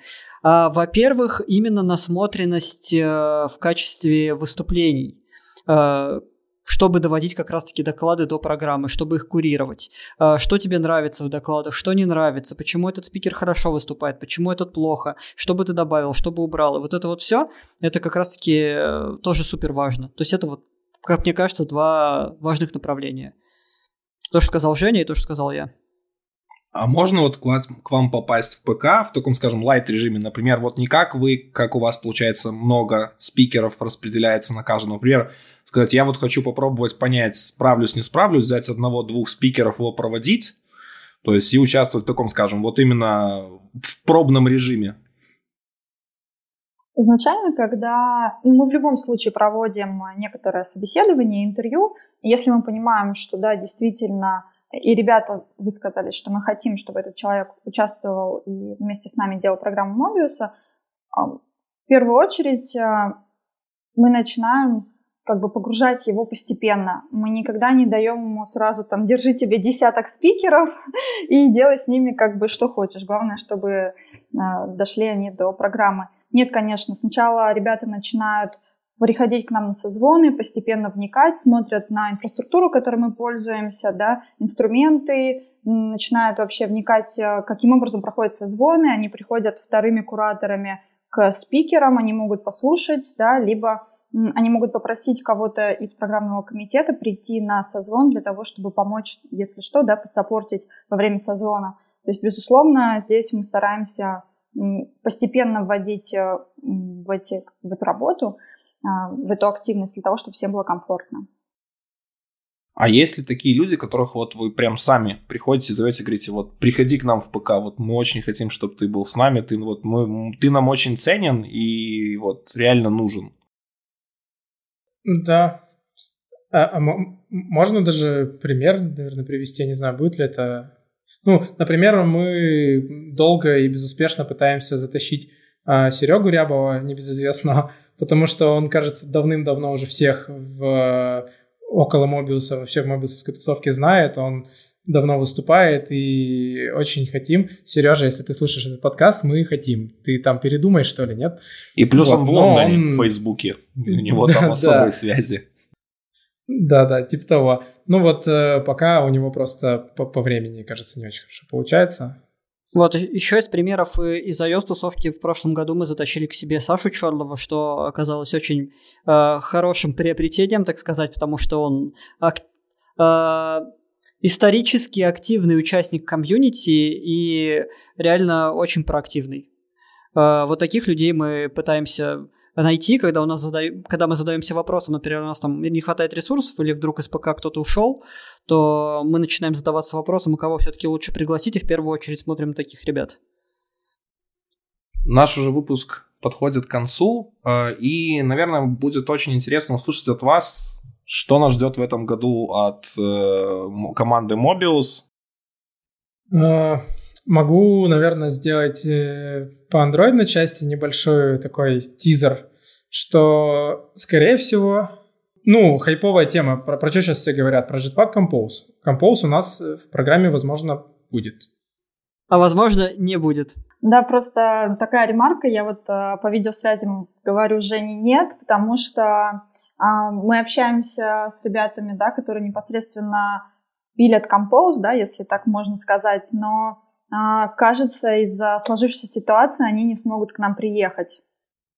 Oh. Да, поэтому мы вчера это обсуждали на созвоне, да. Жень, но... Блин. Кого-то не было. Да, да, простите. У Google уже ввели, кстати, жесткие меры по поводу, что там, да, запреты и прочим. Там даже если они появятся вроде как за свой собственный счет, даже где-то у них могут быть, скажем, проблемы появиться из-за этого. Да, но в этом месте мы можем сказать, что если у ребят э, не изменятся планы, и они все еще будут хотеть приехать к нам, то, безусловно, мы ждем их на следующий Мобиус, а значит, что на следующем Мобиусе у нас будет Compose. Может, хоть бета выйдет наконец-то. Так они сейчас тогда сосредоточатся, вместо того, чтобы по конференциям ездить, наконец-то пойдут и сделают его. А вы не думаете вообще над тем, чтобы какие, например, доклады могли проводиться как онлайн? То есть именно что созвон с человеком в таком виде? Или это неприемлемо для Mobius? Ну, во-первых, э, хочу сказать, что на данный момент в любом случае Mobius будет проводиться. Да, и как вы сказали, Кирилл, не переживай, все будет хорошо. Если в стране не, будут введены, не будет введен чрезвычайный режим, да, либо в стране, либо в Петербурге, то все будет хорошо и все будет проводиться. А, но, безусловно, некоторые спикеры начали отваливаться из-за этой ситуации – Mobius это не так сильно коснулось, потому что Mobius будет проходить в июне, мы сейчас все еще на стадии проработки программы, у нас впереди есть еще месяц, и мы, не усп... Ну, мы просто не успели принять спикеров, и, соответственно, мы сейчас уже понимаем, мы соизмеряем риски. То есть у нас был вот э, Матвей, и он есть у нас в программе, но кажется, что Матвей не сможет приехать, и, соответственно, а, мы будем а, принимать еще дополнительный доклад да, для того, чтобы он был в программе. Но Отвечая на твой вопрос про онлайн а, доклады, да, и какой-то такой видеоформат, Кажется, у нас будет это использоваться на .next, допустим, если мы говорим о конференции от Jugru Group, но на Mobius все-таки мне бы хотелось избежать таких ситуаций. Просто мы сейчас проработаем программу таким образом, чтобы спикеры к нам приехали. Я на самом деле не могу много сказать, потому что у нас э, не так много заявок, как я уже неоднократно говорил, и приходится их наскребать. Поэтому работа прям кипит. И скорее всего, так же, как и в прошлом сезоне, до э, закрытия CFP мы до конца не сможем сказать, что у нас конкретно будет. Сейчас э, все, что есть, оно представлено, в принципе, на сайте по iOS. Все остальное находится в проработке. Я хочу еще отметить, что сейчас, э, да, и в этом сезоне мы анонсировали новые кластеры. Их нельзя назвать новыми, просто мы разработали кластеры в том видении, который показался а, актуальным сейчас да, программному комитету. Их можно, с ними можно ознакомиться на сайте. Это раздел а, Call for Paper, либо на основном сайте да, Mobius Peter. Во-первых, можно посмотреть, что приблизительно будет у нас на конференции. Во-вторых, на самом деле это очень хороший поинт для спикеров посмотреть, что мы хотели бы видеть. То есть, если, ребята, вы не знаете, с чем подаваться, обязательно смотрите этот раздел на сайте for Paper. Там а, указано, какие тематики нам интересны. Но если вы в них не попадаете, то, возможно, нам это тоже интересно. Да, это так. В любом случае пишите, а, потому как а, все обсуждаемо, и это не камень преткновения. Ну, смотрите, я бы ситуацию с э, коронавирусом, то, что отпадают спикеры из больших компаний, с одной стороны, бы, да, это печально, что происходит, но с другой стороны, это шанс для спикеров других, которых, возможно, сейчас слушают наш подкаст, попасть в программу и, соответственно, совершить свою, может, маленькую мечту и осуществить выступление на крупнейшей конференции по мобильным технологиям в России. Вот. Мобиус э, пройдет 23-24 июня в Питере, все верно? Да, все так. Замечательно. А, а самое главное, что мы разыграем один билет на эту конференцию. Все детали будут в телеграм-канале Android Broadcast, поэтому подписывайтесь, ссылочка будет в описании. От себя, ребят, я желаю, чтобы никакой ни коронавирус, ничто не сломило конференцию, и вы прошли с большим бумом, и Google, команда Jetpack Compose грызли локти, что не смогли приехать и завидовали всем. А, и большое спасибо, что вы пришли к нам все в гости. Жду, жду не дождусь конференции и буду стараться, чтобы мой доклад тоже попал к вам. Спасибо, Кирилл, что ты пригласил нас. Да, спасибо. Спасибо. Всем хорошего дня. Пока-пока. Пока-пока. Пока-пока. Пока.